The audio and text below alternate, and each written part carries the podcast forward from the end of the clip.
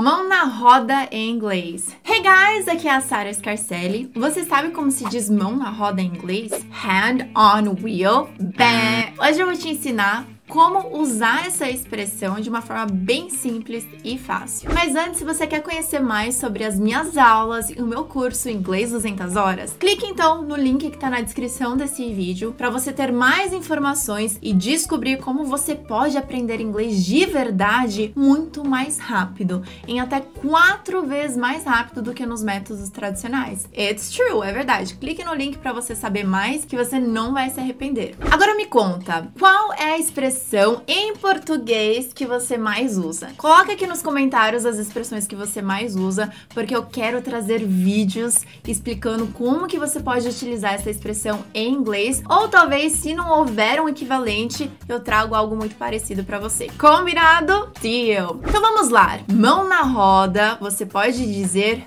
come in handy. Então você viu que não tem nada a ver com roda, né? Come in handy pode tanto significar mão na roda, quanto vir a calhar. Essas duas expressões em português são muito parecidas, mas têm algumas conotações diferentes que tudo depende do contexto que você utiliza. Mas o importante aqui é notar que tanto essas duas expressões em português, mão na roda e vir a calhar, quanto a expressão em inglês, come in handy, todas trazem essa sensação de ser útil em um momento muito, muito oportuno. Um exemplo: sabe aquela viagem longa, bate aquela fominha, Poxa, não seria perfeito se você tivesse alguns sanduíches para matar aquela fome? Olha só, então a gente tá falando sobre algo útil em um momento muito específico. E aí eu posso utilizar come in handy. Então em inglês eu posso dizer a couple of sandwiches may come in handy on a trip. Ou se você quiser falar em uma viagem longa, você pode dizer a couple of sandwiches may come in handy on a long trip. Don't you agree?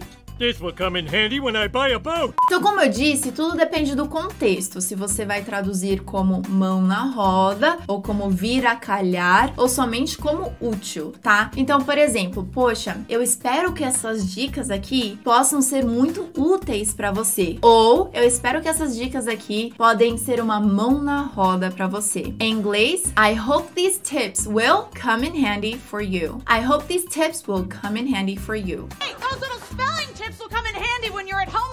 Um outro exemplo que agora se encaixa melhor com a expressão vir a calhar, mas que em inglês ainda assim é come in handy. Olha, eu particularmente sempre guardo uma cópia extra das minhas chaves porque eu nunca sei quando elas podem vir a calhar. Você também é assim? Às vezes a gente pode perder a chave, né? Então ter uma cópia extra pode vir a calhar. Em inglês, eu posso dizer I always keep an extra copy of my keys. You never know when they'll come in handy. I always keep an extra copy of my keys. You never know when they'll come in handy. You never know when a high-powered magnet might come in handy.